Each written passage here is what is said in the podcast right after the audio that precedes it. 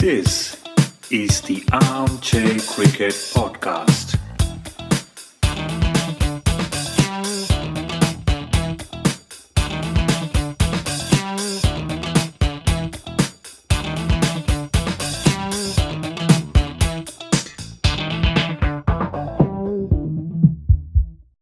Hello, all. Welcome to another episode of Armchair Cricket Podcast, a podcast focusing on Test cricket by armchair critics of the game. I'm your host, Ajit. In today's episode, we are going to be discussing the latest IPL games this week, as well as taking a look at what position your favorite team might be occupying in the table and what their chances might be in the upcoming couple of uh, interesting days as far as IPL is concerned. To help me unpack it all, I have a special guest, Mervin. Hello, Mervin. Thanks for joining the podcast. Hello, hello, hello, Ajit. Thank you for having me. Thank you for this opportunity. Uh, no worries. So first of all, before we begin, um, I I connected with you on Twitter, or we connected with each other on Twitter, I must say. And uh, thanks for reaching out. I saw your uh, videos on statistics that you've been publishing on YouTube. They've been very interesting. So hence I thought, you know, we should have a chat, and more so because you appear to be an RCB fan. Yeah, absolutely. Uh, so rooting for RCB for quite some time, and uh, now since I'm actually based out of Bangalore over the last few months, uh, the bond and the connection has become that much more stronger. So yes, and in terms of statistics, yes, um, it, it's very close to what I do professionally also. To, to relate to data and to connect with data. So, passion for cricket and professionally working with data uh, is, is combined together uh, in what I do in terms of YouTube and the other social media platforms. Nice to hear. So, as they say, if you love what you do, you'll never work a day, and so on, right? Absolutely. All right. So, before we get into the games we have planned, I would ask you uh, what got you into cricket? I mean, I know you're from the subcontinent, right? So, not a lot of uh, encouragement is needed. It's not a rare sport like somebody living in the Netherlands or somewhere in Europe. But what got you into cricket? Okay, so basically, yes, uh, you're absolutely right. Being in a subcontinent, South Asia, this is something very common. But for me, it began way back in 1992. I was uh, just eight years old back then, and uh, uh, the World Cup final, the 1992 final between Pakistan and England uh, game, is something which is uh, stuck uh, in my memory because probably that was the first ever game that I watched live at that age and uh, and and all the memories of Wasim Akram picking up that hat trick towards the end and with winning the World Cup was probably the first memory I had. And then post that, uh, it just took off from there, and I think it really picked up a little bit more seriously in the 1996 World Cup, which was which, which was played in the Indian subcontinent, and that fan following and that craziness at that time in the subcontinent uh, would have got a lot of lot of viewers and lot of uh, uh, young generation uh, glued to the television and glued to cricket at that point in time. So I was, uh, you know, at that point is where I actually uh, started to uh, watch it very, very seriously and, and take it very, very seriously and play myself as well. So that that is even more interesting to hear. So do you still keep in touch? Do you still play cricket at any level yourself? Uh, so at the moment, not very frequently, to be honest. But yes, I uh, used to play um, maybe at a club level. Uh, maybe about uh, 10 to 12 years back, I've played for the Bengal club back in Mumbai. I've actually grown and brought up in Mumbai. So I've uh-huh. Uh, played in Shivaji Park, etc. for a few years, and that's it. I think post that, not much of playing. it was back to back to you know uh, the official work, the college, and everything. So yeah, not much of playing these days, I would say, but definitely uh, following the game is something that is very natural, and and, and it comes. Uh, it's, it's it's somehow in the genes of every South Asian. Absolutely, and the IPL money now is even more enticing, right? So even parents are these days saying, "Yeah, might be might become a big IPL star. Who knows, right?" Um, well, any interesting stories from your days, club uh, cricket days? Interesting cricketing stories that you would like to tell us? Maybe you came across a player who knows who's now a big name, or maybe you yourself did something heroic or not so heroic on the field. Uh, so yeah, so basically, um, I I was uh, actually fast bowler back then, And then, yeah, Okay. I had uh, a few of my colleagues who had just started to emulate Lasith Malinga. So Lasith Malinga's very, very difficult, uh, very un- uh, awkward-looking bowling action. There was a lot of guys in the club who were uh, emulating his bowling action. That is one of the fond memory that I have. Um, yeah, I mean, none of them that I know of is a is a big star yet. Uh, but then, yes, uh, they were quite uh, decent cricketers uh, playing around at club level back then. So yeah, very fond memories of, of those days. Nice to hear. Okay, then let's get into some of the games that uh, we were discussing off air as well. So, look, um, for me, maybe before we start taking a look at the games, if you were to take a quick look at the table, so your favorite RCB is back in the top four. They are the only team to have played 12 games. And well, one of these two teams today that are in action, Mumbai and Kolkata Knight Riders, will also have 12. But um, if we take a look at this table, you have Lucknow Super Giants, Gujarat Titans 1 and 2, Rajasthan Royals 3, and RCB 4. If somebody would have asked you at the beginning of this IPL, let's say 10 games into the league each, would this have been your top four? Uh, top two for sure. Top two, 100%. Lucknow Super Giants and GT, the way they started the tournament, um, I mean, you could tell that this the teams that they have, the depth in the teams that they have, uh, is absolutely tremendous. So top two, it doesn't surprise me one bit. Uh, fourth, uh, spots three, four was always going to be that last minute scramble. Uh, in every IPL season, you find this that uh, you know the last three, four. Uh, I mean, uh, the last two spots, uh, number three and number four, is something which uh, i- i- it goes down right to the last game or the last week to decide that. But I'm not very surprised because my pick at the start of the tournament would have been Rajasthan Royals as one of those four, apart from Lucknow Super Giants and Gujarat Titans. Uh, but the fourth one, which I was expecting uh, to do well and get there, was Punjab Kings. Now I know I'm an RCB fan. I actually w- would have wanted RCB there, and I'm happy that they are there. Uh, but uh, up- looking at the team composition, the team that uh, teams with which were selected during the auctions or post the auctions, uh, and and the kind of uh, squad that they have, I would have presumed uh, definitely Punjab getting a sneak in there. But right now, uh, I would I like the look of it being uh, being showing a bit of biasness from Bangalore side. I, I like the look of it. I, I like the top four which are there, and there is a very popular uh, sentiment in uh, across most of the social media platforms. Uh, they believe the current top four that we see now, as we speak, uh, would be somehow the final four that would go in into the playoffs. Wow. Okay. So you're going to tell me even um, Delhi Capitals or Sunrisers, who I mean, let's say they're on the little bit of uh, periphery. Punjab Kings might still have a chance, but you you'll see this four as the final four uh, qualifying. yeah that's what that's what i feel like i think this should be the final four uh, there's a there's a very big mountain for uh, all the remaining ones to get in uh, espe- espe- especially punjab i think punjab they need to win all three to get there uh, given where they are at the moment uh, delhi is really really in a, a big soup they also need a lot of uh, the results going their way uh, and, and and of course picking themselves up from where they have performed plus they've got some external issues with COVID, etc.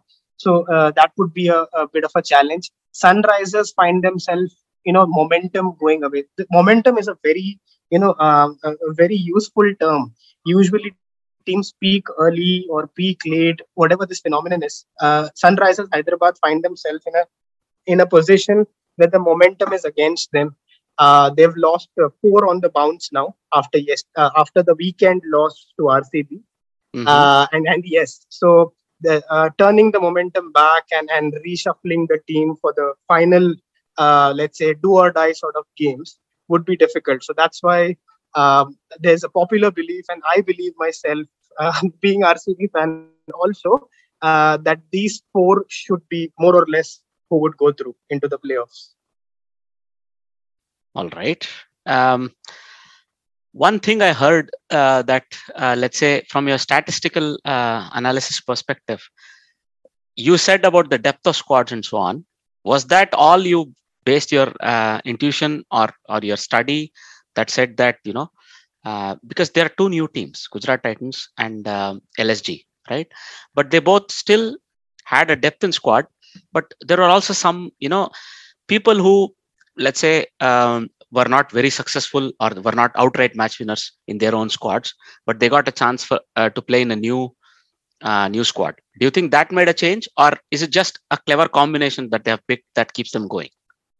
No, I, I guess uh, that's a very good point that you bring in. Actually, it's a I would say a combination of both. Uh, so I'll give you two examples. Okay, one from Lucknow and one from Gujarat Titans, and and these are uh, real good case study cases or case studies, you would uh, if you put it that way.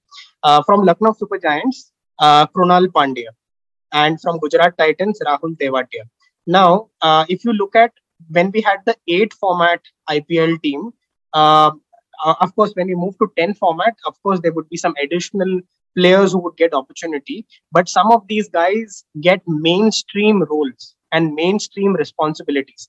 And that's what has happened uh, in, in the case of Krunal Pandya. Krunal Pandya for Mumbai Indians, uh, statistically, if you look at it, and even uh, without without even looking at statistics, he was an option which was used by them to fill in two three overs as a bowler and then uh, used as a uh, as a finisher or dashing finisher towards the end with the likes of Pollard etc. And he did that role very very effectively. So you did not really expect him to come and pick wickets in the middle. That role was done by Rahul Chahar when he was when both of them were bowling together or playing together for uh, Mumbai Indians. Now, uh, all of a sudden this season he moves to Lucknow Super Giants, new franchise, uh, maybe a slight change in the role definition, and all of a sudden you see Krunal Pandya, the bowler, transforming and emerging out. Uh, of course, he would have also worked on his skill set, uh, no doubt about that. But you see that in, let's say, 10 games, if Lucknow would have played, majority of them, he has bowled his four, full quota of four overs. Now, that tells you a lot of things. If he has bowled a full quota of four overs, and he has also picked up wickets. That tells you that uh, the captain KL Rahul has got confidence uh, in him to actually pick up wickets in the middle and finish the full four overs. He's not a fifth bowler or a fill-in bowler. So that's one major uh, thing which which tells you as a, in terms of the change in responsibility. Next guy is Rahul Tewatia for Gujarat Titans. Rahul Tewatia had limited role when it comes to Rajasthan Royals in his previous franchise. He used to do the finisher's role. He does it even now. But they were used to they were using him as also a fifth sixth bowler combination there with uh, you know uh, uh, with in, in, the spin department. But here uh, he is hardly or very rarely required because that's how good Gujarat's uh, you know uh, Gujarat's lineup is or bowling lineup is. So he he has been given that frontline role as a finisher, and he has done uh, magnificently well as a finisher because of added responsibility to bat along with David Miller. So yes, uh, bo- both of what you, mentioned is has come into play for all of these uh, players to fire in, and then these new teams to gel so well together. I hear you. That that that indeed uh, seems to be very shrewd uh, pick from the owners. The other question is, um, you know, the top teams, are usually the most successful teams in the history of IPL, right? Mumbai and Chennai. They often don't do very well once the um, you know the first big auction happens or maybe the next consecutive big auction happens they are historically not very good in the following season why is that any thoughts uh, that's a difficult one because that's that depends on how the you know the the team composition is and how how the uh, uh, how the management within the setup uh, is there because right now it's it's a bit of a most of the setup is new. Uh, the retentions were only three three players each, so uh, a lot of the players have been shuffled across. So I would believe um, once whoever wins this year um, and in the next year's IPL uh, when when they take place, I don't think there will be much of shuffling and reshuffling around. But uh, to add to your point, the other way to look at it is also the fact that uh, there will be a lot of data and analysts which are there for every team, right? So there will be a lot of analysis done between the breaks, you know, between one between one IPL ending and the other one starting. Uh, there'll be a lot of data coming on the table for the teams to analyze few things which they would have not picked up, uh, you know, that that closely. Um, so yeah, maybe that could be another factor where teams come a little bit additionally prepared uh, when the next seasons come around against those same teams who've done well. Right. Now, coming to the games from Saturday, your favorite RCB uh, seem to be back in the winning mode. They have uh, beaten uh, Sunrisers rather comfortably. In the previous game, they were embarrassed, 68 all out, but now they have won uh, by 67 runs. make uh, does it make you happy? Oh yeah, so that number 67, 68 seems to be uh, something very, very you know, which strikes out during this. Yes, so I, I was, I mean, it's a big net run rate boost more than anything else. Um, uh, I mean, it definitely makes me happy because the way in the first half of the tournament the team uh, was panning out, the batting was panning out.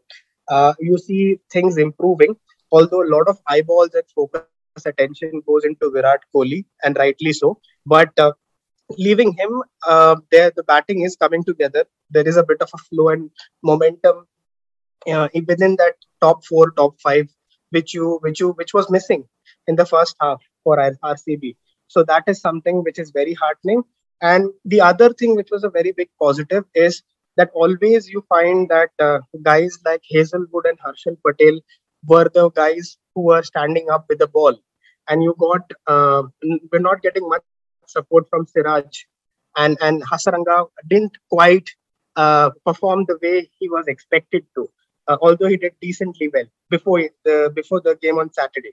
But you saw that Hasaranga stepped up and he picked up five wickets. Uh, the rest of the bowling kept on rallying around them. So it, a lot of positives coming out of that game, and and definitely to add uh, the cherry on top of the cake was a, a super huge net run rate gap, which uh, which which which has given them the position and, and, and where they are placed in the table uh, as it stands.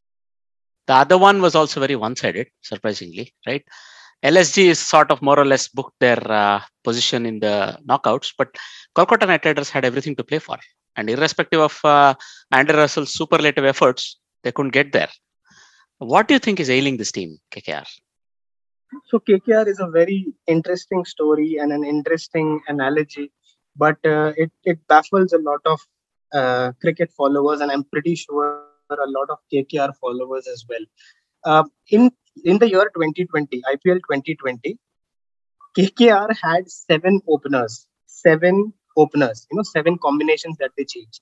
Last year, last year 2021, uh, they looked a bit of a settled lineup, especially during the second leg of the IPL, which moved to Dubai, uh, which moved to UAE, where most of their games they played on surfaces which suited them and suited their spinners. Their spin trio of Sunil Narayan, Varun Chakravarthy, and Shakib Al Hasan. That that was the formula uh, which helped choked a lot of teams. And of course, you had the brilliance of Venkatesh Iyer. So those factors helped them perform, and they were one of the best teams in the second half of the IPL last year. And of course, they were the finalists as well. But for some reason, they keep going back to this experimentation mode.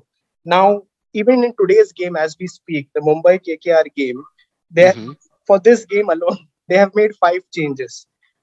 I mean, yeah. one is because of course they don't really have much chances of qualifying, but even before today's game, if you see, uh, they have made so many changes for their lineup within their lineup. It, it seems as though I mean, this is something from an outsider point of view, but this is what the impression the outsiders are getting. It seems as though the team is revolving around three three major players. Uh, Shreyas Iyer because he's the captain and probably the best their best batsman at the moment. Um, Sunil Narayan and Andre Russell, as you said. So these three play a huge role. They are the key star players for sure. But it seems as if a lot of rotation of players, both batting and bowling, is revolving and and moving around these uh, three, two, three, or three, four names. Uh, so which mm. which which actually tells you that it's not a settled lineup. It, they don't have a settled strategy.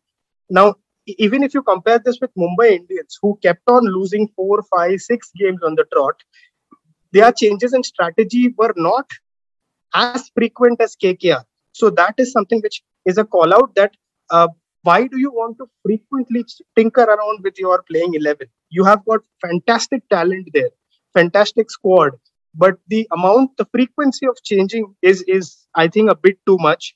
And and that's what i feel is something that they really have to watch out for uh, if they have to get anywhere close in the coming season next year. All right. All right. Then the thriller from uh, saturday where you know um, a high scoring thriller where punjab kings made a very uh, good 189 for 5 but that was not enough because uh, rajasthan royals ended ended that game with two balls to spare and uh, what looked like a comfortable chase.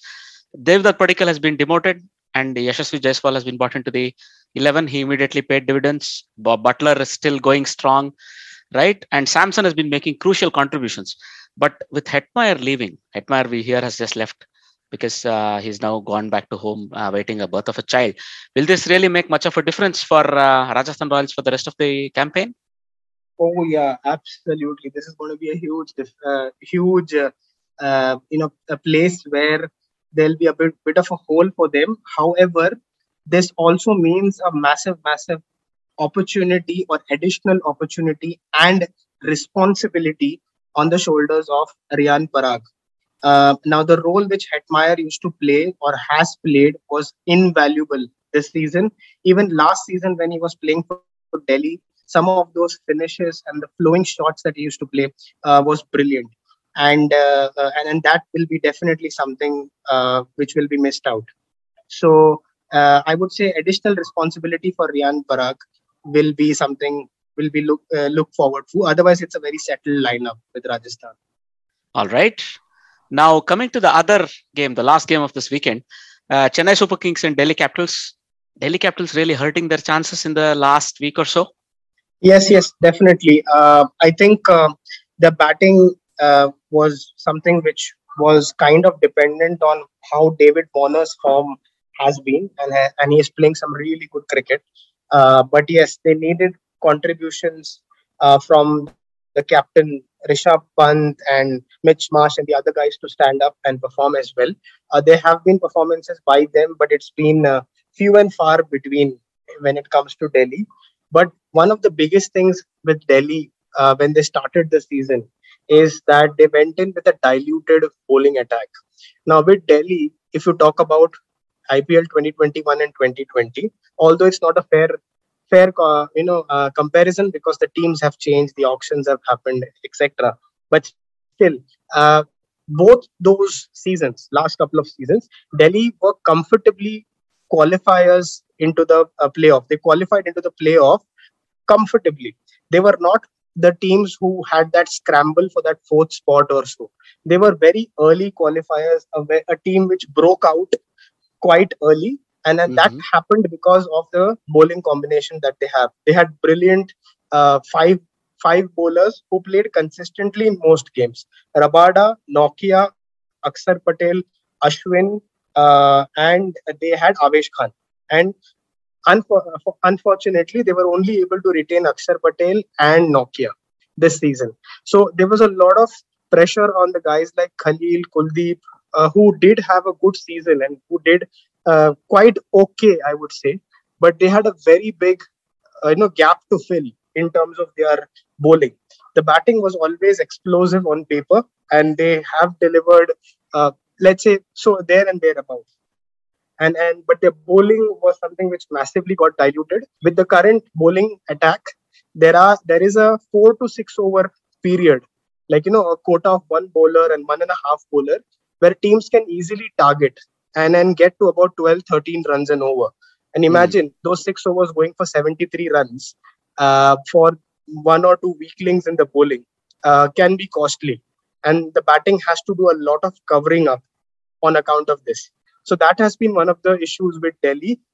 And unfortunately, they also had this COVID outbreak within their setup, which nobody can control. And uh, that also had a bit of an impact on the field as well. So you see, as uh, in the last couple of games, uh, their performances have been going uh, dipping down, and uh, for, just hoping that they end the season on a high or end the season on a on a positive note. That there's something that they can look forward to in the coming season. Right, right. Uh, to be frank with you, I'm also a bit underwhelmed by their retentions. Right, Pant has not had that breakthrough innings this season, and Nortje and Akshar Patel have been a bit disappointing for me because uh, such a lot of uh, you know faith and such a lot of uh, um, respect was shown that they were retained, but unfortunately they have not been able to also turn turn about the same performances that you may expect that they could have. At least Pant uh, as a skipper, he's okay, Absolutely. but you know as a batter, maybe I thought he was a bit disappointing. Now coming to the game that's currently in progress, Mumbai are uh, 58 for two in the nine overs, and they need uh, 107 out of 64. So Mumbai well, Bumrah is sort of back in form. He was always very parsimonious this season, but today he took a five for almost unhittable yeah that is a very very heartening sight uh, for a lot of uh, the fans lot lot of team india fans uh, because this game if you see as we discussed uh, has very little consequence to the playoffs but if if an indian fan uh, is watching on even if it's a neutral fan or if even if it's a, a fan who's supporting mumbai or kkr would want some of the big India names to start firing who have not fired. Someone like uh, uh, Ishan Kishan, Rohit Sharma, uh, Jasprit Bumrah, uh, Varun Chakravarthy to start to get his mojo back, which he lost this season uh, in terms of his confidence. And of course, uh, Venkatesh Iyer also uh, to get, regain some part of his confidence and the form back the way he performed uh, this season versus last season. So some of those uh, names who are close to the Indian national team setup uh, ne- needed to uh, get back into the groove, and, and that five wicket of Bumrah is uh, is music to a lot of the Indian fans' ears for sure. Right. Then the elephant in the room, a certain Mr. Kohli. Will he get his yes. mojo back in time, or is it time he stopped playing T20 cricket, maybe focused on the longer format only? Um, I'm not so sure whether that would happen uh, in terms of focusing back to Test cricket. But I think uh, yes, every Indian fan wants him to get get him back into the into into the groove. He scored about 80 runs in two games, 50 and 30 uh, before the last game, uh, where he got out for a first ball duck. Uh, but those games you could see from the way that he played, he was starting to get his groove back. But most of those runs were runs with hard work. You know hard work earned runs rather than the regular flowing soothing runs that you see from virat kohli. So so that's that's something that all the indian fans are waiting for uh, you know to to come through. And hopefully in the last few games that does happen. Well let's see. Because for me look his game is sort of based around being more uh, playing straight not taking unnecessary risks because this is a guy who sort of has a mindset of playing long not giving his wicket away right? It's very interesting that way when you see that um, he's sort of he's not one of those out and out hitters. He will he'll never be an ishan kishan that way because he grew up with a different mindset right? So for me maybe it is time if okay, it's okay, right? The Indian golden generation in 2007 also stepped back. They said, send these, uh, send the new kids, let's see what's possible. And that's when, with the freedom of expression, the new kids won the tournament, right? Is it time maybe even Rohit Sharma pulls back? Is that even a realistic thing for you? Uh, yes, so uh, those questions are, are very pertinent questions but uh, i would say uh, i don't see them happening at least over the next 12 months at least um, something that could un- unravel in between 12 to 18 months. But when you're talking about the T20 World Cup this year, which is in October, uh, definitely I don't think those moves would uh, would occur anywhere uh, during this year. But yes, that's a, a very fair call. Uh, if someone's struggling and if someone is uh, mentally not there, it's not about the skills, it's about where you are in a mental space. So if mentally, if that is something which is uh, impacting you and impacting the team eventually, then yes, uh, the call, the fantastic example of 2007 that you gave uh, is something that needs to get revisited uh, at least in the next 12 to 18 months for sure. All right, let's see in a couple of months uh, we may get some surprises or not, right? And uh, well, that was the IPL section. And before we leave it, I have to ask you, uh, whom do you see winning the IPL this time?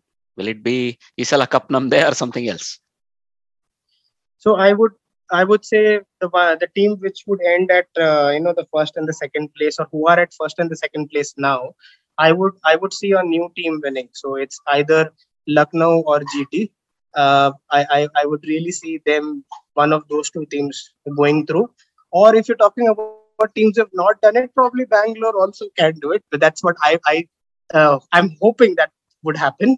But uh, I would strongly feel, given the current form and the depth in the uh, teams and the way that they have snatched uh, victory from the jaws of defeat so many times, I would presume Gujarat Titans or Lucknow Super Giants uh, have a very, very strong chance this time. All right. So, for the first time after the beginning, maybe a new team that's uh, constituted will win the IPL after the first season ever. Let's see how that goes. Okay. Absolutely. So more heartbreak for our uh, Bangalore fans, but okay. If you're a Bangalore fan, you're a cricket tragic. You're used to it, right? Absolutely. All right. Now moving on to the cricket news from uh, other, uh, you know, other parts of the cricketing world, so to say.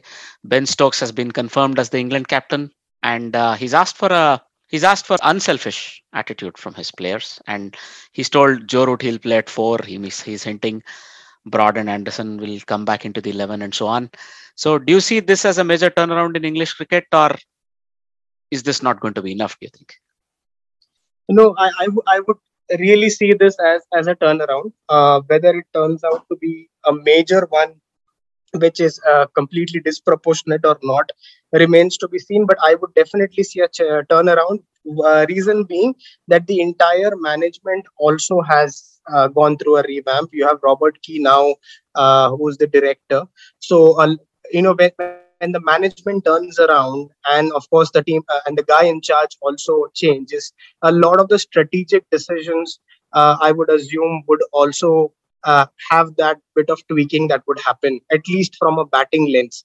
For England in Test match cricket, their worries start from the batting side in terms of their performances over the past 24 to 36 months, uh, the way the batting uh, has performed, be it home and away. So I think from a batting lens, you would see a lot of uh, structural changes happening uh, with uh, either team selection and, and the way uh, things have gone. But but to be honest, I don't see much changes happening in the bowling side of things. You know, you still mm. have Broad and Anderson, who would be you know uh, who would be the center of how you plan your resources with the ball or how you plan your transition who is going to be your next pack leader uh, of your bowling attack so a lot of that succession planning transition from the bowling side and the plans that they've been using might go through a gradual change but i i, I see rapid changes happening within batting setup uh, if i have to break it down between batting and bowling uh, in test match cricket for england right in that case do you see any new names uh, being introduced into the 11? Some uh, sterling performers across the county cricket? Any any anybody I, jump jumps out yeah, at you? I would say that some of the guys who didn't quite get opportunities uh, previously uh, may get uh, a look in. Um, but I'm excited to see one particular name, which is Matt Parkinson. Matt. Parkinson is a leggy from Lancashire. Uh, he's I've watched few of his games uh, with white ball format, uh, not not much of uh, uh, you know uh, understanding of how he does on in, in the divisions and in the red ball format. But uh, he could be a very very interesting addition to the uh, to the to the red ball team with Matt Parkinson in. So I, I'm excited to if he gets an opportunity. Right. I mean, from one you know player who is looking for an opportunity to another, Cheteshwar Pujara he's been doing great things for Sussex this uh, county season. Do you see him breaking into the Indian uh, 11 for tests, at least when India go visit England, maybe? I, I, suppose so. It makes more logical sense that that uh, happens. Uh, I know he has been dropped, uh, or he was dropped very recently in the last uh, Test series when India played at home. But uh, because it's going to be a one Test match, which they would complete from last year's series, I, I would uh, it would make logical sense uh, to have Pujara there in the squad, given the amount of county cricket that he would have already been played, accustomed to uh, the conditions there. uh, and so he would be a very vital piece of uh, um, uh, the cog of the Indian batting, plus a lot of vital inputs from his side uh, for the rest of the team uh, would be extremely, extremely uh, important. And I, I would see that if he gets dropped, it would be a very big tactical blunder, uh, at least for that England series for sure, for that one off test match, all important one, uh, given the fact where the series stands and, and given the position at which uh, we would resume at 2 1.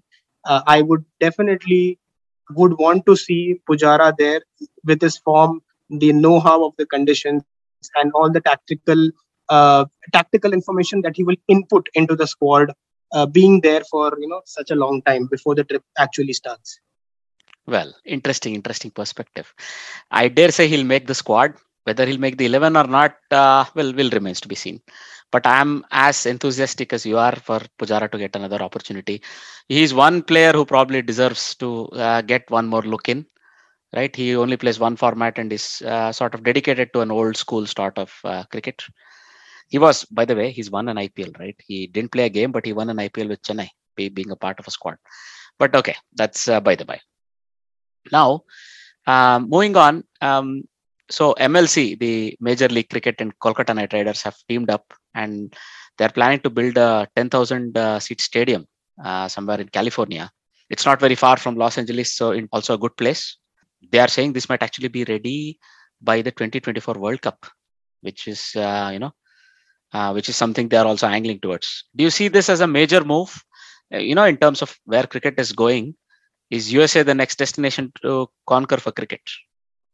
Yeah, of course. I think that will be that untapped market uh, which they would need to uh, dig deeper and tap into. And uh, once the investment comes from Indian resources, uh, I would assume that uh, uh, I mean it will go deeper because there have been uh, let's say collaborations or in uh, tournaments in the past or, or attempts to involve USA uh, into into international cricket in the past. The one thing which is in in my memory is 2015.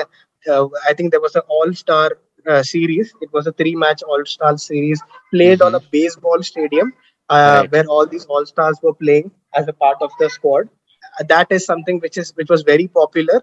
But apart from that, there have been a lot of these tournaments from time to time where US team has been uh, the US public has been given the opportunity to look at what cricket has to offer. But I think with this partnership, I would I would say that this would be this would go a bit more deeper than what has happened for cricket in uh, in, in US. All right. So, you know, MLC has been luring away uh, semi-successful or moderately successful players from all over the subcontinent as well, sort of giving them new homes, new careers, and so on. You have Unmukt Chand from India and many other players, right? So it remains to be seen if you know uh, cricket can actually crack this one market, which is very much financially very, uh, very uh, driven in terms of what they want to deliver to their uh, to their crowds, right? So sometimes even the rules of the game can be tweaked if that's what it means can benefit the crowds. Cricket is actually a game that has actually fought this sort of a thought process completely, where uh, they've always looked to, you know, say these rules are in place for 200, 250 years. We will not change it. For example, timings, um, how long a game can take, whether, you know, the condition of the ball, the way it remains, and so on and so forth. Uh, in, injection of uh, America into, you know, uh, this this game being taken seriously in America might not be that bad a thing at all. So I, I also look forward to maybe you know some interesting things that might happen once mlc becomes a real thing and uh, you know it becomes a real viable options even for players who would like to maybe go and uh, end a few years of their career there and you know last few years of their career there and uh, try to see if they can uh, contribute to cricket but also make a living and then look out look look out for other things. So it, it might become a viable retirement destination for cricketers do you think?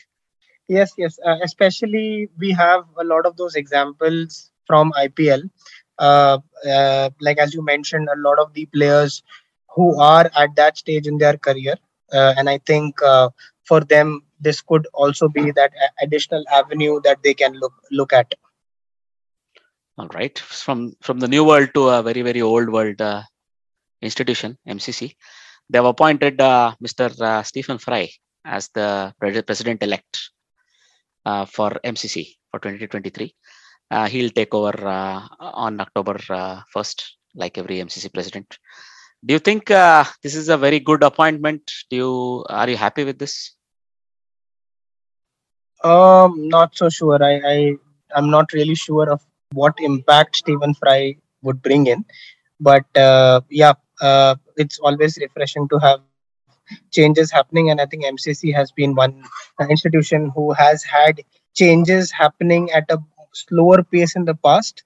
So uh, let's see if this new appointment changes anything. Um, yeah, um, I sort of agree with you because they, they they had started moving. They appointed a woman to the you know chairman post. They appointed a person for the first time, uh, first time ever to have two consecutive years, uh, Sangakkara, right? All of these looked like they were sort of trying to also change with the times, but this is more a little bit more who you know rather than who you are potentially because uh, I can myself think of four or five really eligible uh, candidates who are MCC members who could have been appointed presidents, but uh, we'll park it for now. I'm, I must say, I'm also not very, not very happy. But then, look, it's a small club somewhere in England. They sort of have a big say in how the game, uh, game's rules are made. But uh, I don't know if it'll affect much of the new cricketing world as well. Look, the new cricketing epicenter is in Dubai, right? And uh, let's see what that means. Uh, maybe Stephen Fry has a few new ideas. I'm always willing to listen. I have a lot of time for him as an artist, so maybe he'll also bring the same, uh, you know, uh, that uh, laissez-faire attitude and a little bit of joie de vivre that he brings to everything he does. Let's see if he can also do that for cricket. Now, the Netherlands coach Ryan Campbell, we get some good news that uh, he's actually been uh, discharged from the hospital. There is no heart damage long term, at least for him, and he's he's expected to come back as the coach of Netherlands in a couple of weeks. Um, what do you think? Uh, what do you think about uh, you know this news? Do you think uh, yeah he, he'll still be happy to come back to Netherlands and coach full time? So that's always a pleasing news that he's recovered. So that's uh, that's great to hear. Uh, he's got this amazing uh, experience of first class cricket that he's played through a very very different sort of formats across. He's played in first class cricket in uh, Australia, of course, uh, some first class cricket uh, over the county circuit in England. So, given all of his experience, um, I would say that would be invaluable for the Dutch team. But um, uh, I mean, this these are something which will investments which will uh, reap benefits after a period of time so definitely we cannot expect that the results would would come in immediately. But yes that that's a very uh, big resource a valuable experienced resource that the dutch players and maybe particularly the younger dutch players would be uh, you know uh, interested to understand and learn from him. From one uh, dutch uh, team to another player who potentially could have played for the dutch team. So there is a um, west indian player called Keacy Carty. I don't know if I pronounced his name correct. Maybe it's Casey Carty. Uh, he's now part of the West Indian squad that will tour Netherlands later this year. This guy is from uh, St. Martin, which uh, sort of is still a domain of the Netherlands. So it'll be interesting. It'll be an interesting homecoming for him. I don't know if you saw this news that uh, you know they've included a lot of other new players, whereas some uh, experienced players like Jason Holder, Shimron Hetmyer, and even Lewis will not be a part of uh, West Indian teams that will tour uh, Netherlands. Does this surprise you at all? No, it doesn't surprise me because uh, uh, this has been a trend uh, with a lot of teams who have toured uh, Ireland, Netherlands, etc., where they try and test their fringe players and they try and test their fringe talent. So uh, this def- this move definitely doesn't surprise me at all when it comes to uh, testing new players and some of the old, uh, let's say not older, but experienced players resting uh, because we have a lot of the big ICC events happening in the second half of the year. So that's something which was, I would say, on the expected lines. Right. I mean, look, the same squad is also expected to tour Pakistan. I don't know how much this had an impact when these players were making their decisions or potentially they were asked to rest. I don't know how it goes, but yeah, we'll get to read more of this as the time goes on. So in any case, I'm looking forward to hopefully going and catching a game in that series. but let's see what'll uh, what'll really transpire us in the next couple of months. Now, the last piece of news that I wanted to discuss is not very encouraging if you're a cricket fan because uh, the Asian Games that was supposed to go on in September in China has now been postponed because of COVID 19. And uh, well, the cricket uh, was sort of has been introduced and has been uh, there in Asian Games since 2010, 2014 as well. Uh, 2018 they decided to not have it, but this was going to be a big avenue for uh, the minor teams that played cricket Asian Games.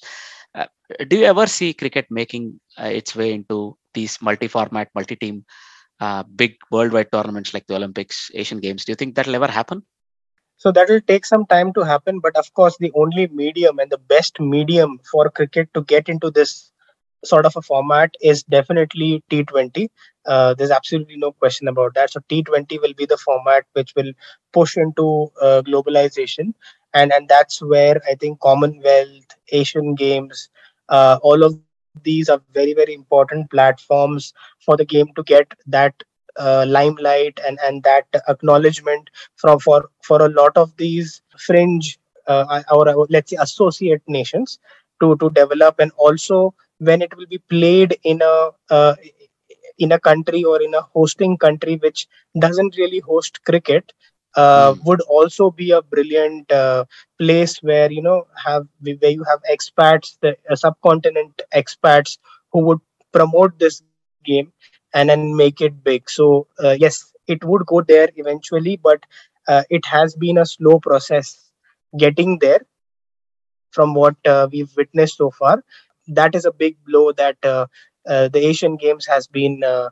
postponed, and that would have been a great opportunity in the Chinese market. And a lot of these associate countries, as you rightly said, have missed out that opportunity for now. So whenever it does gets rescheduled to, uh, this is something from a globalization point of view, which cricket fans need to look forward to. Yep, indeed. Let's see uh, if cricket can still break into some of the bigger sporting and uh, you know otherwise markets out there. All right, those are all the topics that I wanted to discuss with you today. Um, thanks a lot once again for participating in our uh, podcast. Before we let you go, would you like to maybe give a shout out uh, about your work, your online, uh, you know, your online presence yeah. and so on? Yeah, yeah. So thank you so much once again uh, for having me and giving this opportunity, Ajit. And uh, uh, so, as I uh, as I mentioned, uh, so I uh, having closely worked with data and and working with data professionally, and also being following and loving cricket throughout. So combination of data and cricket together. I, I thought of putting together uh, a, a, a, sort of a brand for myself uh, under the name of Mervin's Crickquiz. So I have my YouTube channel, which is uh, under the same name, Mervin's Crickquiz, which I started back in October 2020. Uh, and under the same name, I do have my Twitter as well as uh, Instagram uh, handles and accounts under Mervin's Crickquiz. So my my effort here is to uh, analyze the game in a, in a slightly niche format with the help of statistics and and and try and uh, try and reach out to audiences not merely uh, not not merely uh, having stat padding or, or, or giving out statistics as such, but also to open up an avenue of analysis into uh, with the help of statistics. So just to give you an example, uh, one of my latest uh, posts or videos on on YouTube and uh, also I've broadcasted in, in, on Instagram and Twitter as well is on the role of finger spinners. So basically, you would know that uh, across all the T20 formats, whichever league you talk about, and even in international cricket, uh, teams are preferring wrist spinners who have that added advantage and who have been doing so very well across. But the role of a finger spinner is becoming sort of a diminishing extinct or, or a very very rare species now. Uh, so this particular video i have tried to look out of what are the various ways how the finger spinner is keeping himself or herself relevant in the t20 format. So that is basically described in the video of either you have either you call yourself as an all-rounder have a multi-dimensional ability or you uh, use all these different types of variations to create uncertainty with the help of dusra ball all the different types of variations to keep to keep the uh, batsman guessing and finally you play around with pace like the like as we spoke earlier in the show of krunal pandya. Uh, he's a prime example of who plays around with variation of pace. He's not really a finger spinner let's say uh, technically or traditionally. So that's a kind of an example of one of my latest post or the latest video that i have posted. And and i intend to do stuff which is similar around statistics but also some key analytical part of it so for example there was one piece on dot balls uh, which i did back in 2020 it's a very old one but mm-hmm. it was how is dot balls related to the uh, the percentage of wickets uh, a particular bowler has taken in an IPL season. So for, in that example, you had you had uh, the likes of Kagiso Rabada, who had about 75% of his bo- deliveries in his bowling spell in the T20 game, which were dot balls. And at that point, he was the highest wicket taker, or he won the purple cap uh, when he played for Delhi uh, in that season. So those are the kind of analysis, or those are the kind of correlations with the help of data which i which i love doing and of course the love for the game is something which is unparalleled so uh, I, I, I enjoy doing uh, uh, such such things and i intend to continue uh, doing the same. Very nice to hear. I wish you all the best in your endeavors and uh, maybe hope to have you back again uh, in some some time on the podcast.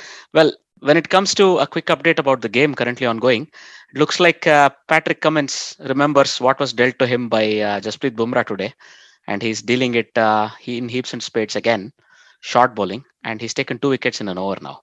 And uh, Mumbai seem to be sinking a little. They have Pollard on the other end. Let's see if he can perform some magic. Thanks a lot, Marvin. And I wish all our listeners a good day wherever they may be listening from. Bye bye. Thank you. Thank you, Ajit. Bye bye. Good day.